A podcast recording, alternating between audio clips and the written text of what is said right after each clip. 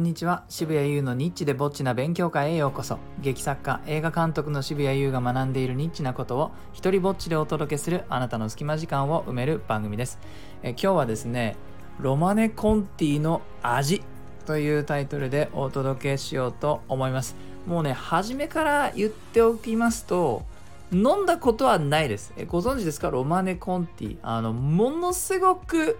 高いワインですねものすごく高級な、えー、そして本数も限られているという理由もいろんなことが重なってもうむちゃくちゃ高いワインなんですけれども、まあ、なんでねこの飲んだことがないワインの味について話すかというとですね、えー、今書いているあの長編映画の脚本がありましてとあるシーンでこの高級ワインのを飲むシーンが出てくるわけですね。えー、で、あの、ほんとね、1本平均で200万円ぐらいする。安いとなんか160万くらいのとかさ、あの、見つかるんですけども、上にはもうすげえ上があって、えー、その年にものすごいねブドウのあれが取れた数が少なくてそしてさらに熟成させた時間が長いどうのこうのでいろいろと条件重なっていくと一番高くて10億円のボトルがあるそうです。これ誰が買うんだ？誰が買うんだ？本当にね。えー、でね、まあ、じゃあ僕が脚本に書くからといって、この気楽に飲める、あれじゃグラスでどっかちょこっと舐めることできないかなとか検索したけどね、やっぱ出てこない。そんな、そんな人たちのために作られたワインじゃないから、えー、そ、そんなね、飲み方は提供されてないんですね。少なくとも僕が10分調べた限りでは見つからなかったんですけども、まあ、従ってです。私はこれを飲まずに、えー、飲んだことがある人たちのやり取りを書かないといけないわけです。ちょっとこれ面白いでしょなんかもう、もはやなんかの罰ゲームみたいな感じの状況でございます。でね、えー、てなわけで、ロマネ・コンティ調べました。あのね、面白かった。ブルゴーニュのもう最高峰というあの呼ばれているワインでもワイン愛好家にとっては、もうこれは一生の間に一度は飲みたいワインだそうです。で、畑の広さとかね、そんな細かくいろいろ情報があったんでね、せっかくなんでお伝えしますけれども、これがね、あの、ちっちゃいんですって。で、1.8ヘクタール。まあ、その、僕、ワインの畑の、その、基本のね、広さ、アベレージを知らんので、1.8がわずか1.8ヘクタールって言われても うん、そうか、わずかなんだみたいなね、感じなんですけども、どうやら一般的なワイン畑のあれに比べると、うさぎ小屋ぐらいの、えー、サイズでやってるそうです。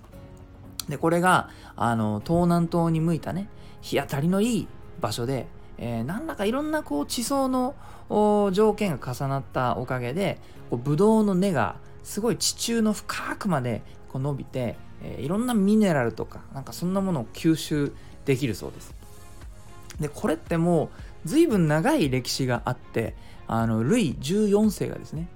えー、持病の治療薬として毎日スプーンをこうスプーン数杯のロマネコンティを飲んでいただとかその後ねこの畑を手に入れるためにこう王族貴族のこう争奪戦、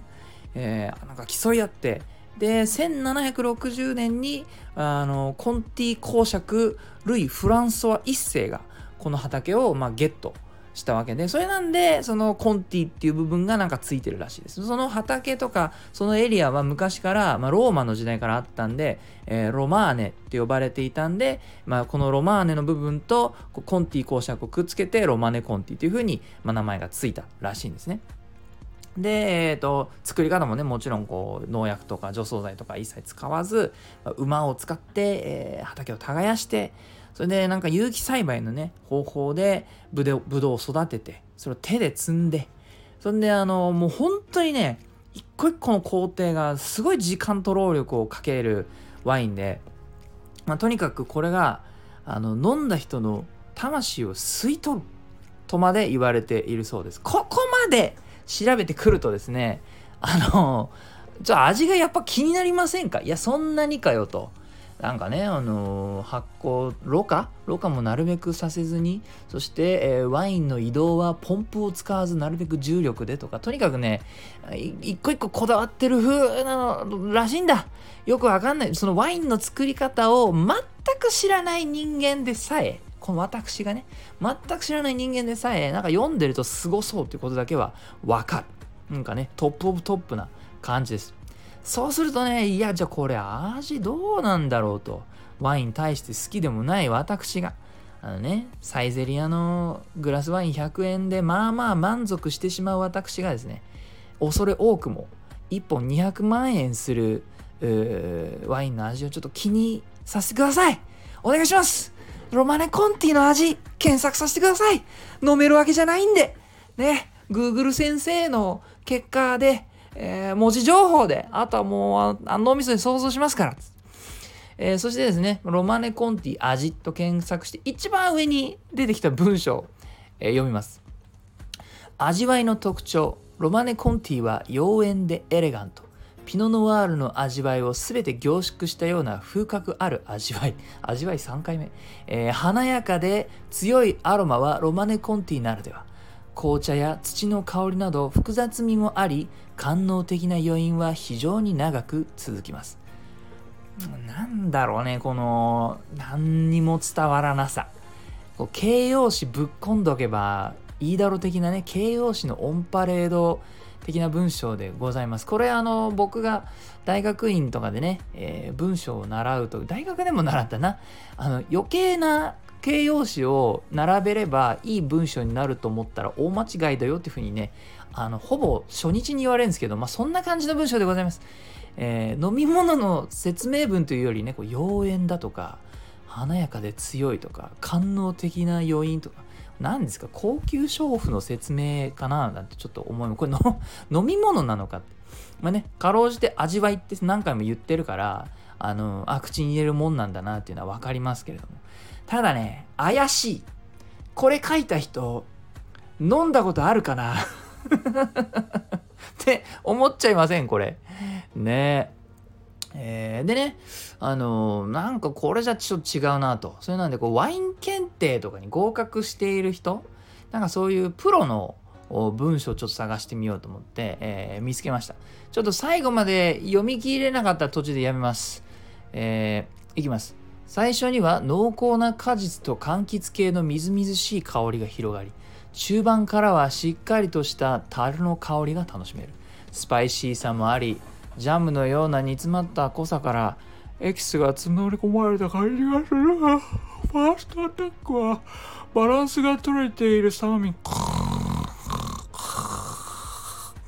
いやすいません、ね、寝ちゃいました。すいません。すいません。なんだかこの日本語なのに日本語じゃないこの感じちょっとちょっと眠眠くなりませんでした？皆さんも大丈夫ですか？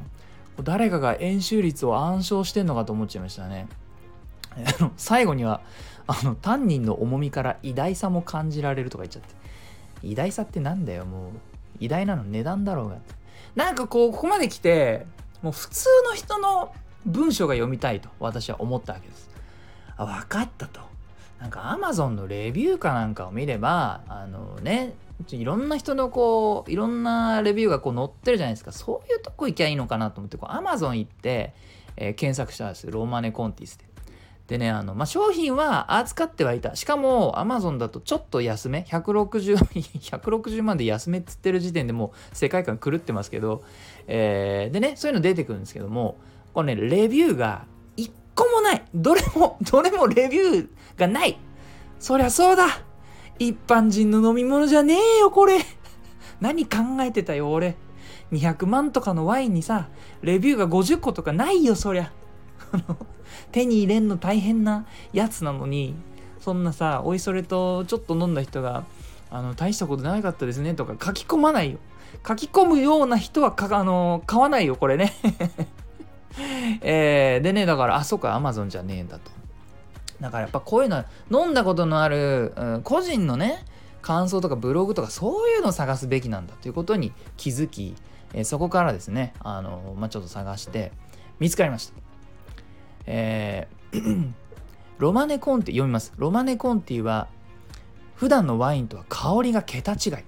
ブドウやオレンジっぽい爽やかさがあるのに燻製のような感じもあり、振り幅奥行き？とにかくいろいろな内容を感じることができる広い香りの印象がとても印象的でした。そして少し時間が経ってから飲むとまたこれも違う香りがしました。紅茶のような香りがしてきたのです。これはもう私には表現できない経験したことのない世界でした。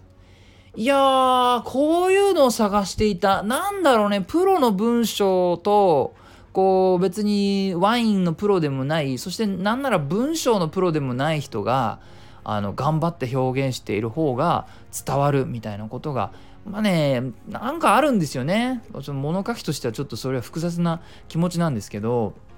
でこの人がさまたそのまとめの文章が良くてえー、これねいいですよ。読みます。いろいろなものが詰め込まれた。まるでドラえもんの4次元ポケットのような印象。わかりやすい。変な形容詞とかあの普段使わないような名詞とか全然ない。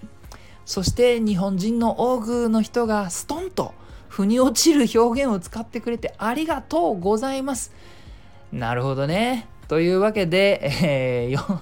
飲んだことがない飲み物のえー、味を調べてみるとこんなね、えー、いろいろあの表現にたどり着けるんだなというお話でございました。頑張って脚本書き続けたいと思います、えー、いいなと思ったらハートマークをタップしたりフォローしてください。Twitter もやってるのでよかったらそちらもチェックしてください。このスタイフでも自由に使える日本初の一人芝居コレクションモノローグ集アナは Amazon で好評発売中で、え第2弾となるモノローグ集狭間は僕のオンラインショップ渋々屋で予約受付中です。どちらも許可とか上演料はいりません。では渋谷優でした。